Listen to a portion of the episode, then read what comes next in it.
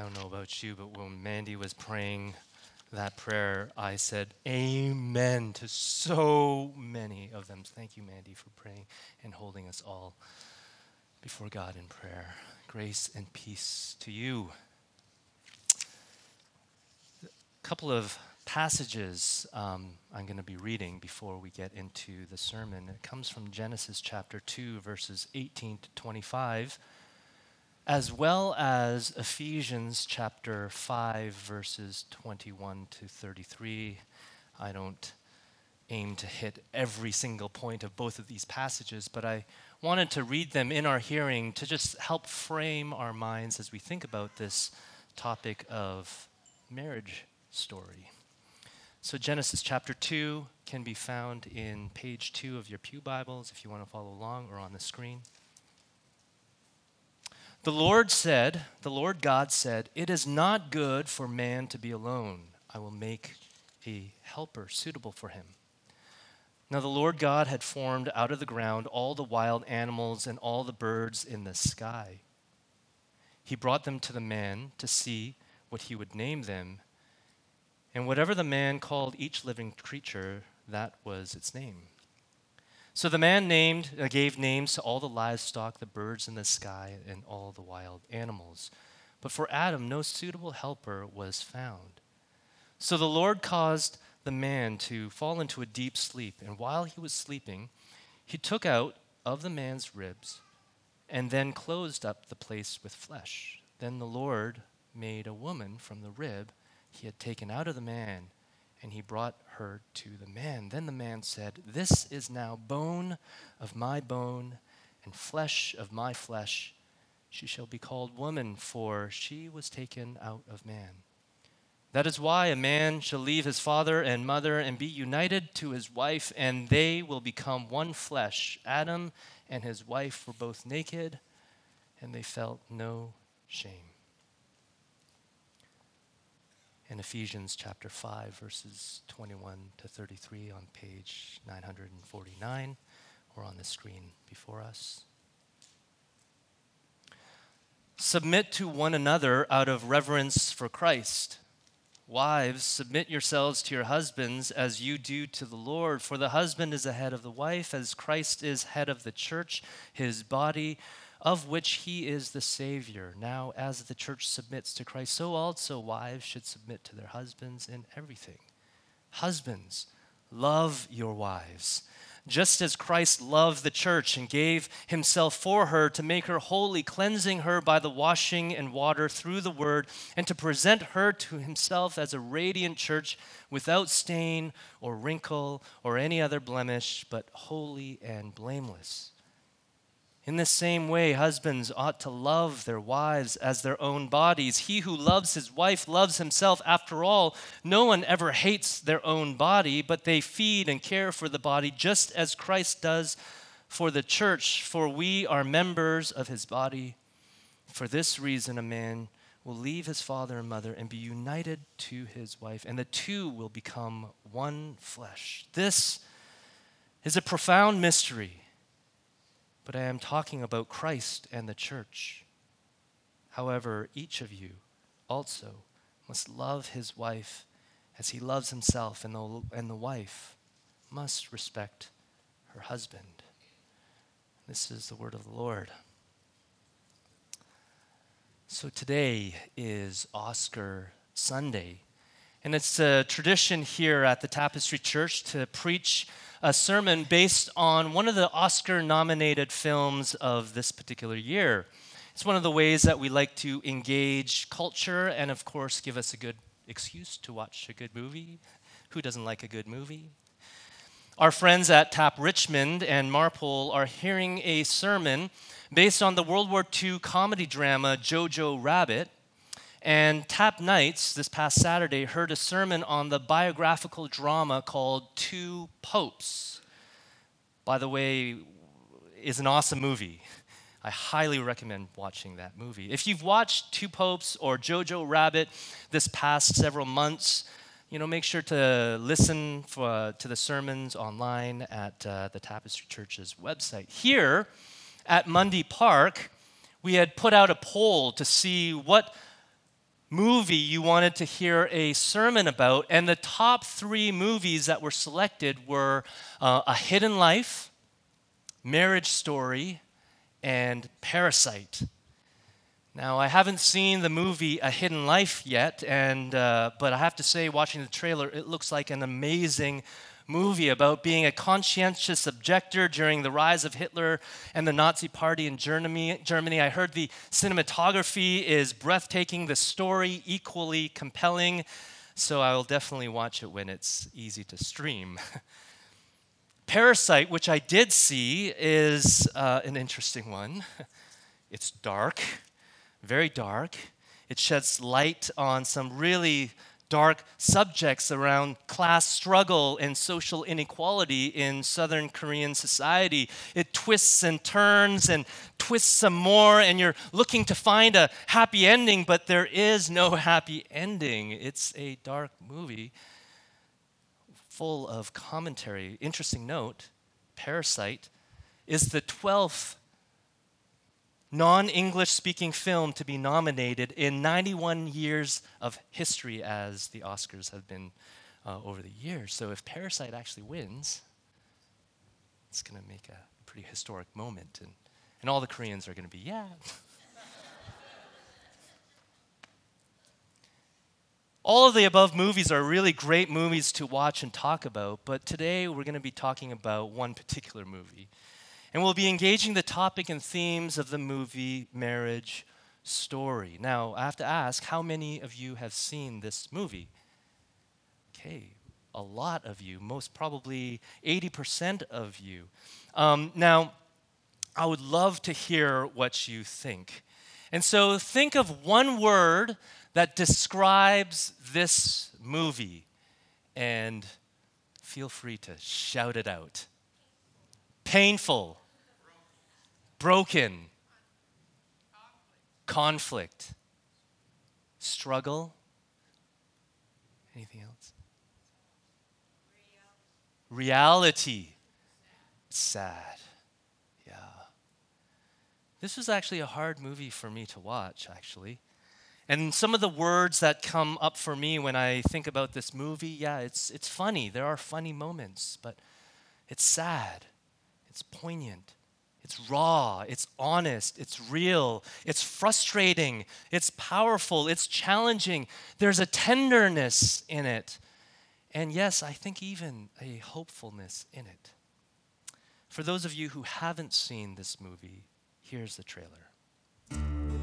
What I love about Nicole, she is a mother who plays, really plays. What I love about Charlie, he loves being a dad. He loves all the things you're supposed to hate, like waking up at night. She knows when to push me and when to leave me alone. He never lets other people keep him from what he wants to do. Dad, you're too far. I know. It's not easy for her to close a cabinet. He's incredibly neat. She's brave. He's brilliant. She's He's very, very competitive. competitive. Tell Charlie what's happening, and Cassie, you then hand him the envelope. I just get nervous. Can you unserve? What do you mean, like take it back? Charlie and I are getting a divorce, Mom. You can't be friends with him anymore. Gma! Charlie Bird! Mom!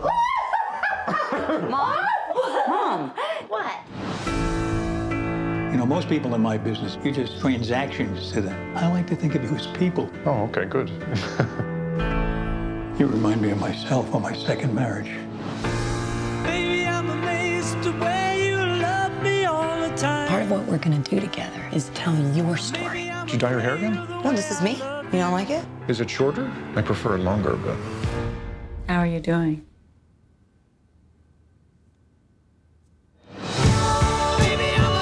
I realized I didn't ever really come alive for myself. I was just feeding his aliveness.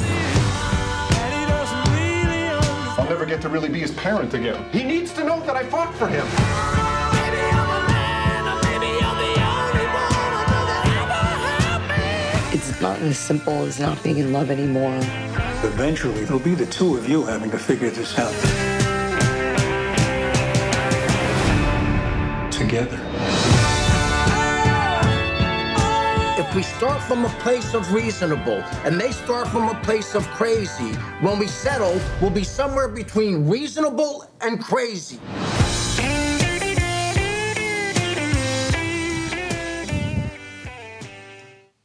I love that line. Reasonable, crazy, somewhere in between. Huh. Isn't half of crazy still crazy? Ray Liotta plays uh, that role of pitbull, pitbull lawyer very perfectly. And in fact, so many of the performances in this movie are just outstanding. Laura Dern, Alan Alda, Scarlett Johansson, and Adam Driver's performances, I think, were just absolutely phenomenal. But the question is what is Marriage Story all about? Well, to state the obvious, it's about a marriage a marriage between two people, Charlie and Nicole Barber. And it's a marriage story that's told through actually the lens of the ending. Because Marriage Story, being written and directed by Nora Baumbach, uh, Noah Baumbach, uh, who himself draws from his own experiences in his own marriage, tells this really honest and heartbreaking story about a married couple in a process of a long and painful divorce. Charlie Barber, played by Adam Driver, is a New York City theater director who directs a low budget bohemian avant garde theater. And Nicole, played by Scarlett Johansson, is an LA actor based um, and, and has this promising future as a West Coast music, movies, movies, movie star. They meet for the first time in New York when Nicole gets invited to play to watch a play that Charlie is acting in. And this play that she sees is like no other. She's really taken it's different, it's gritty, it's well acted, it's strangely inspiring.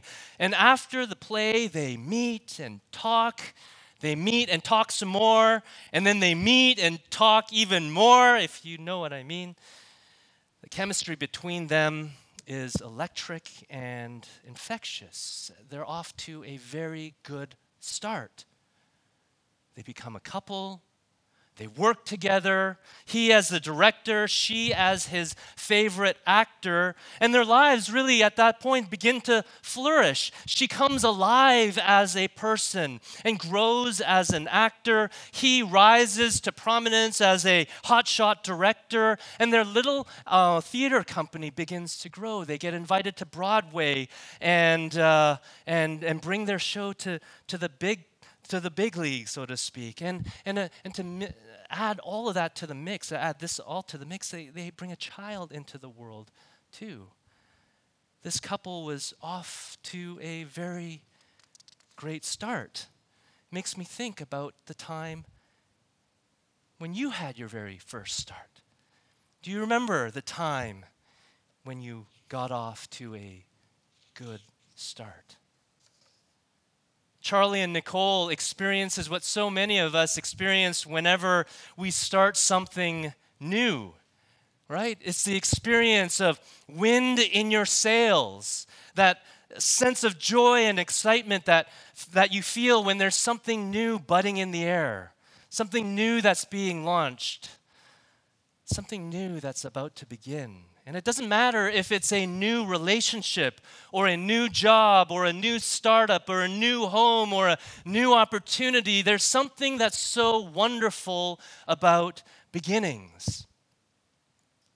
There's this positive, this groundswell of goodwill. There's this energy of unconditional positive regard. There's an excitement of opportunity. There's a joy of collaboration. And yes, of course, there's fears and there's worries and there's questions and there's questions about this uncertain future. But more often than not, all of that is just tempered and overwritten by the power of new beginnings. Because wherever there's a new start, there's always wind in the sails. And good stuff happens, and so much of it is good and healthy for us. The power of new beginnings.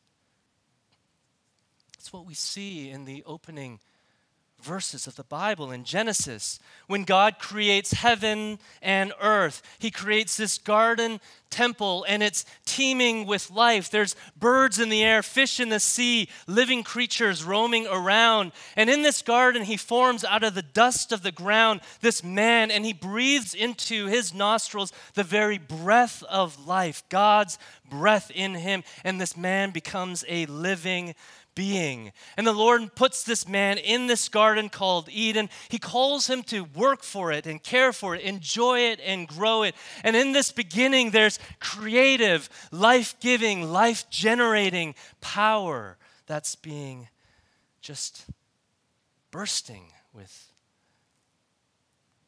There's life generating power in beginnings, and so much of it, God says, it is good. But there's one thing that God sees and says that it's not good.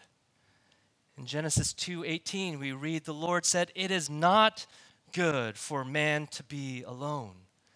Looking at all the creatures of the earth, God sees that there is no suitable helper for Adam, and so he says, I will make a helper suitable for him. Just a side note here, in case you were wondering, oh, helper, that's an interesting word. You might, it might be helpful for us uh, when we think about this particular word that's translated as helper, is the very word that is often used with, uh, by God as helper and is often the only other occasion that that ha- takes place. Just in case we like to think of this word as something that's diminishing. No, in fact, it's not diminishing, it's utterly honorable. And so God causes man to fall into a deep sleep, takes the rib out of his side, not the head, not the feet, but out of his side. Creates a woman and brings this woman to the man. And when Adam sees this woman, he breaks out in song. It's wonderful. The first time that we see singing in the Bible is in the opening verses and chapters of Genesis. Adam sings, This is bone of my bone, flesh of my flesh. Adam rejoices over the gift of this woman, this partner in life and in work, this gift of companionship that cures him of his loneliness and helps him to bear the responsibility of caring for creation. This is the gift of marriage.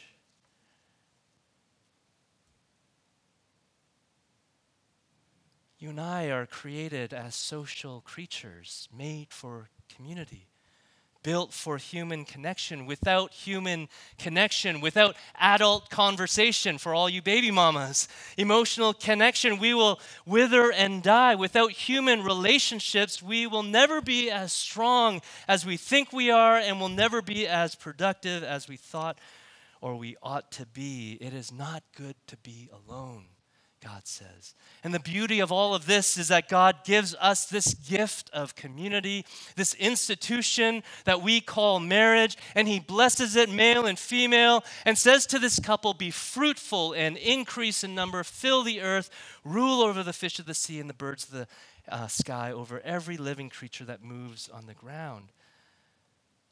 It's the blessing of marriage. That through this human coupling, that life and culture and family and life is created and generated. And I say all of this because if there's one thing I want you to take away from today and remember, is that the person that you are married to, or the person that you plan to marry, or the person that you're even struggling to stay married to is a gift. Is a gift. It's a gift. They are a gift. Kind of like doing this. Turn to the person next to you and say, You are a gift. And this applies to all the single people too. Because if you are find yourself single, you are indeed a gift as well. You know, I just want to make sure that we, uh, we, we say that. We're reminding ourselves that God gives us the gift of human community and relationship of marriage. Remembering the gift of these beginnings, remember the time when your heart sung for joy when you met her for the first time. Remember the time when you realized that He gets you, He sees you, He understands you. Remember the time when she sees what you sees and wants what you wants and is willing to throw in with you and make a life with you. Remember the time when with fondness and admiration you saw just how wise she is and just how loving he could be. And also remember the times that you got through your first fight. I remember my first fight. It was a week after Sarah and I had met for the first time. We were on our second date. We were at um, an Italian restaurant. I took her out to this nice restaurant. We ordered some good food. It was wonderful. And then we started talking, and the topic came around um, uh, around the topic of wine. And more specifically, whether or not she thinks or whether I believe that pastors are okay to drink wine. I said, Sure, why not? A glass of wine during a meal is all good. There's nothing wrong with it, as so long as you don't get drunk. And after saying that, I looked over at her and she had this furrowed brow. a look of strong disappointment and disagreement. You see, she grew up in a church culture where the pastors were never supposed to drink, and here she is dating this future pastor who says drinking is fine. It's to say it's safe to say that the meal was a little bit awkward. After dinner, we had plans to go on a drive, and I could say it was a very cold drive. Not much talking going on in those seats. The whole time I was thinking, I don't think this is going to work. And eventually I just said, I, I, I, think we should just go home. And I turned the car around and I started making our way and preparing to drop her off. And, but on the drive back, she opens up she talks about how she often goes into her shell when there's a disagreement and it's often time for her to think. And, and, and she said, You know, I just needed time to kind of get out of my shell. She apologized. And at this point, I'm feeling very hopeful. And so I reach out my hand and I say, to, to shake her hand, and I say, Welcome back. it's nice to meet you. And we shook hands while I was driving and I never stopped holding her hand, actually. it was the first time we held hands. And, uh, and I kept holding her hand until I got home. It was our first fight a week after we first met. And I remember that first fight with fondness. And it reminded me that, wow, there are moments where we have challenges, but when we turn towards one another, there is potentially hope and recovery, and, and that relationship can actually bloom. It's, remo- it's important to remember those moments. Remember how it all started because life is not going to be all sunshine and rainbows. Sure enough, that wasn't the last fight we've had. We've had many silent disagreements. We've had also rip roaring fights, but it's very important to remember how it all began. Because, yeah, life throws so many curveballs. Life gets complicated. Things get messy. People get hurt. We hurt one another, and so we need to remember you need to remember your story well. And we need to practice that because the reality is there will be horrible days ahead of us.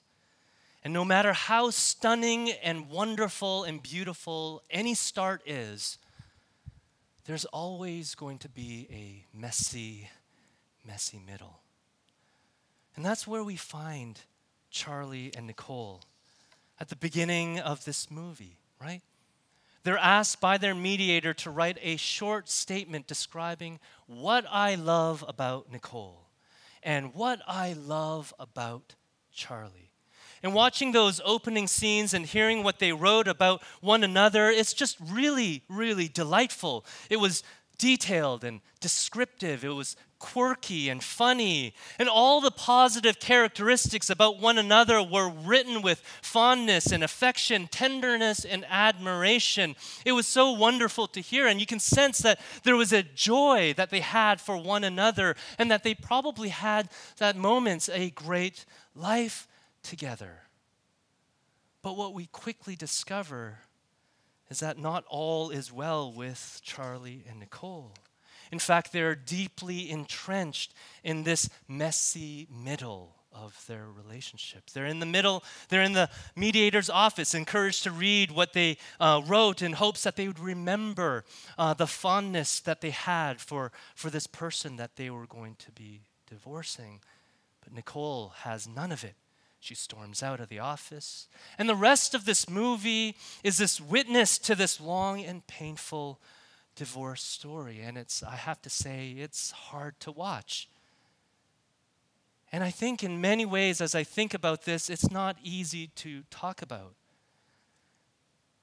The reality of it is that 50% of all marriages end up in divorce, and it's not always wonderful and pretty and as nice as this movie portrays. It's often very painful and difficult, stressful. In fact, it rates one of the top five stressful events in a person's life divorce is equal to a death of a loved one or even being in prison. It's a high stress uh, experience for anyone who goes through it. It's painful. Divorce impacts not only the lives of the couples themselves, but the lives of everyone around them. And it's painful. something that we'd rather not talk about, even think about, maybe sweep under the rug and not think about it. But I think it's precisely the reason why I appreciate this movie so much. Because it puts it front and center in so many ways. And in fact, it puts a mirror up for all of us to reflect on our own relationships, how we actually tend and care for the people in our lives. I found myself relating to this couple, seeing some of the dynamics in my relationships, and it made me think about the ways that I'm either a good husband or a bad husband.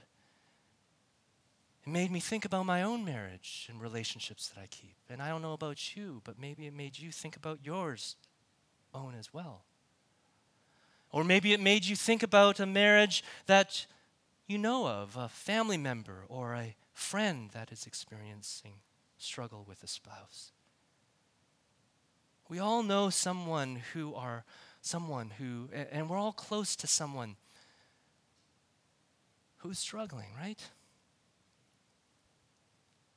And so, if there's one thing I think this movie should do for us as Christians, and I love what Mandy prayed, is for us as a church to learn to walk with one another, to pray for one another, to provide loving and caring support for one another, one another in the good times and through the bad times. We need people to help us to walk through the muddy waters.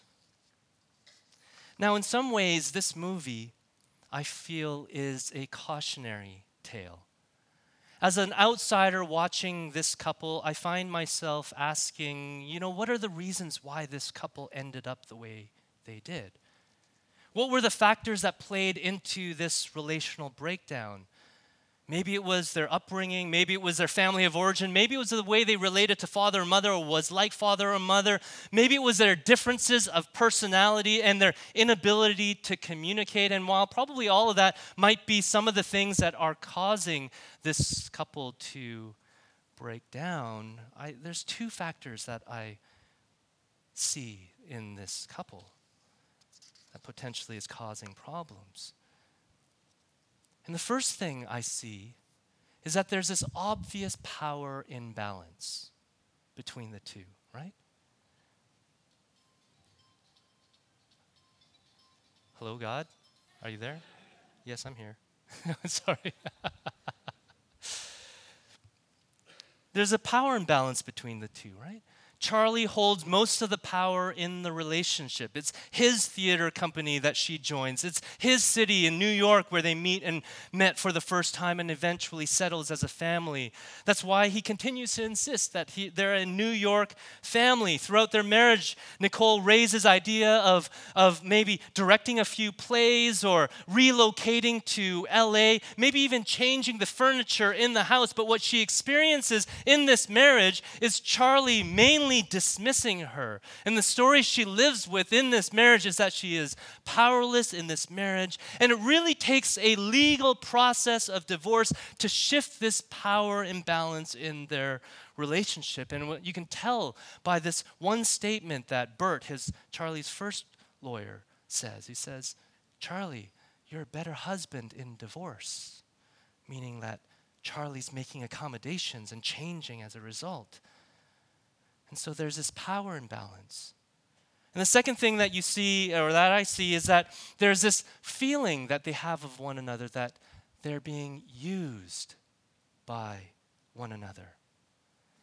You remember the fight scene? This is a crazy, wild, crazy fight scene. From Charlie's view, Nicole is this fledgling actor who rose to prominence because she married him and cut her teeth in his theater startup. From Nicole's view, Charlie was keeping her psychologically nimble so that he can use her to, to improve his own professional career as a director. Rather than seeing one another as allies contributing to one another's success in life, they found themselves blaming one another for using each other. Now, whether or not that is truly what happened and how what was going on at the very beginning of the relationship, that's really not the point because at this time in, in, their, in their relationship, this is exactly what they were seeing. This was their reality. This was a story that they were telling themselves. And the feeling of being used is not good at all. It's toxic to any relationship.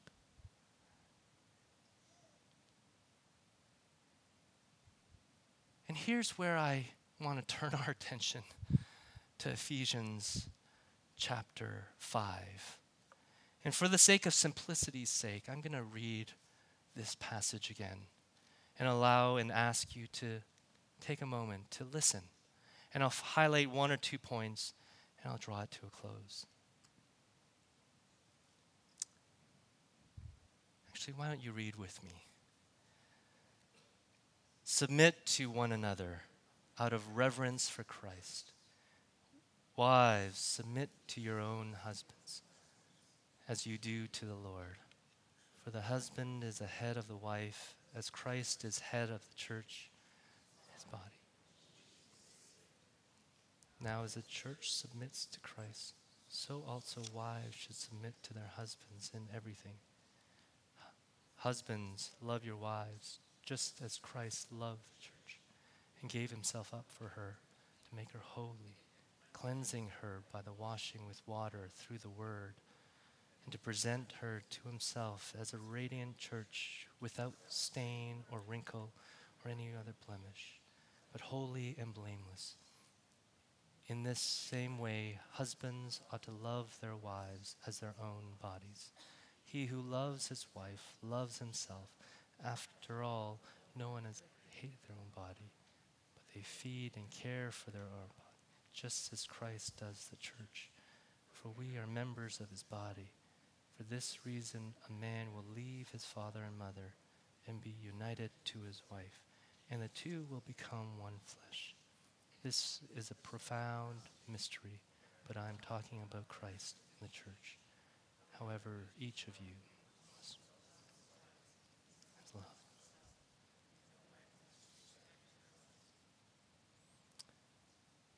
We don't have time to unpack this entire text, but I do want to make two points. And the first point is that marriage, as Paul sees it here, is all about mutual submission.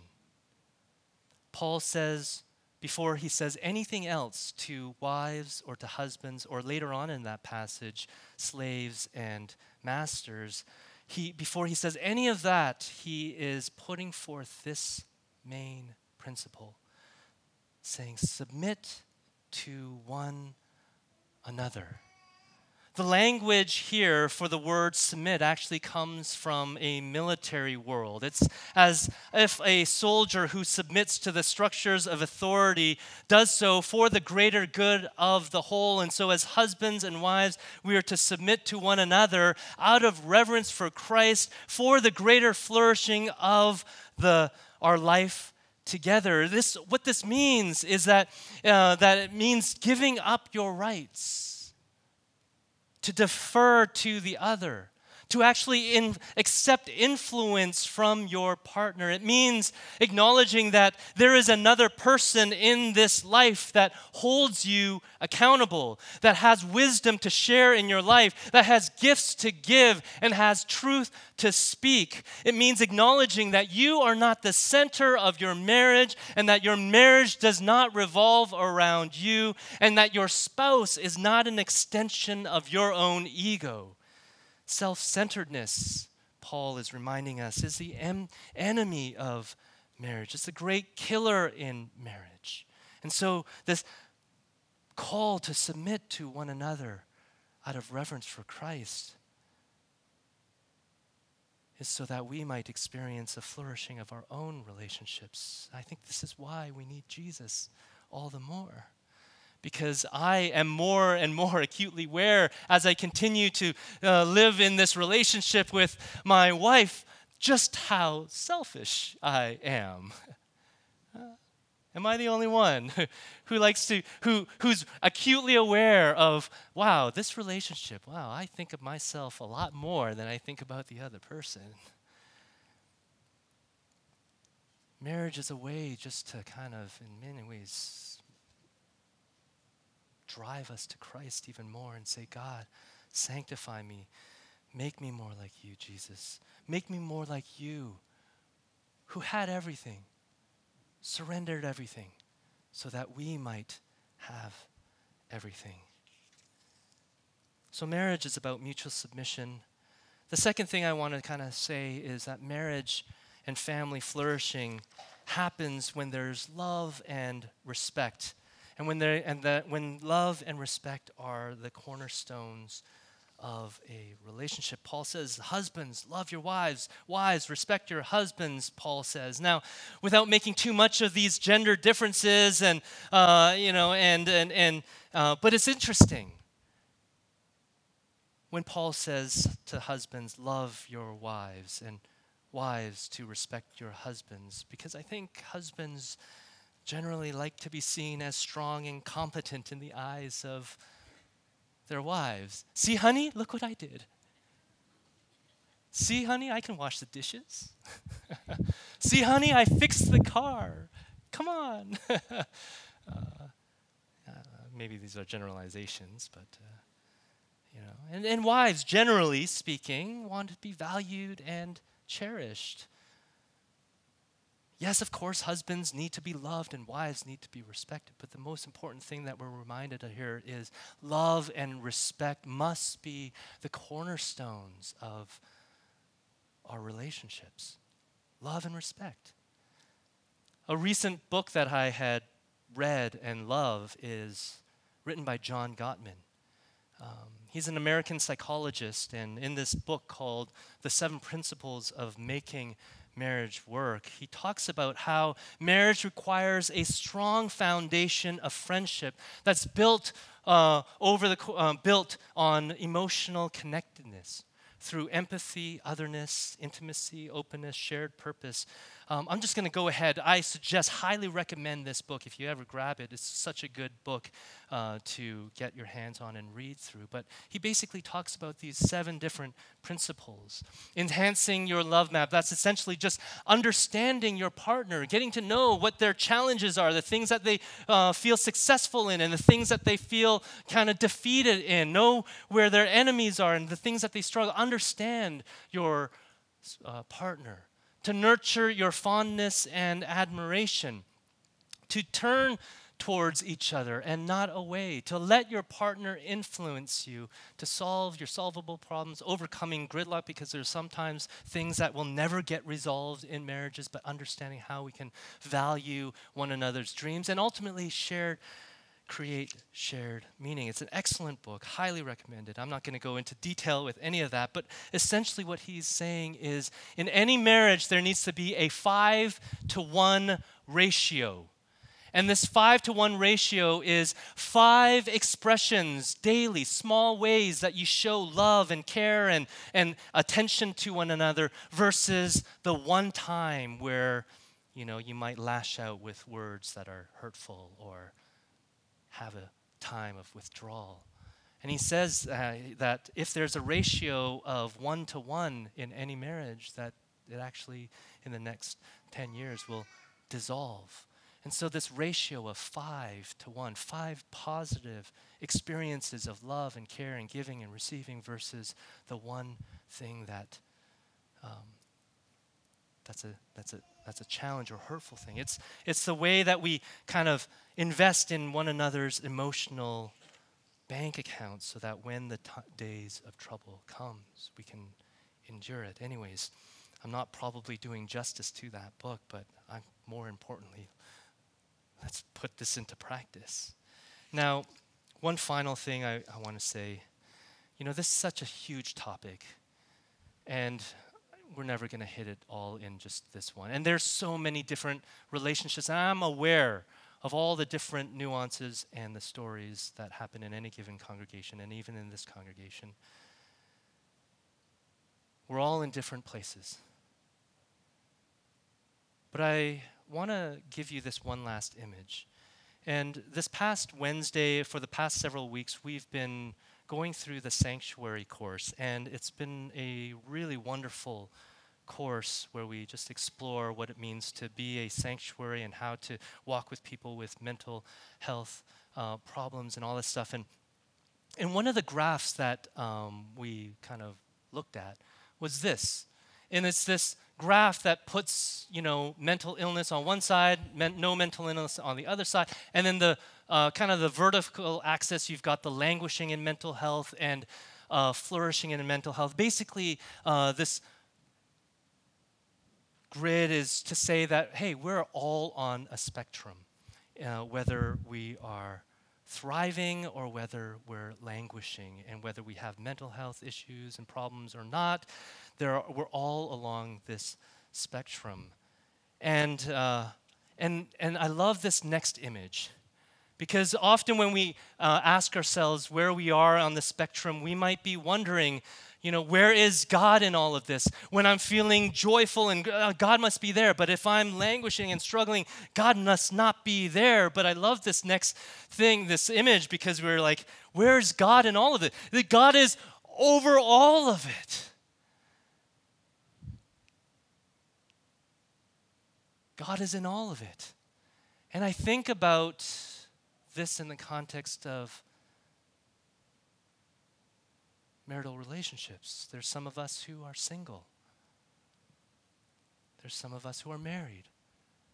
There's some of us who are divorced. Some of us who are looking for marriage. And so easy for us as a church to say, okay, well, this is good, this is good, this is bad, all that stuff, but not realizing, whoa, God can and is in all of it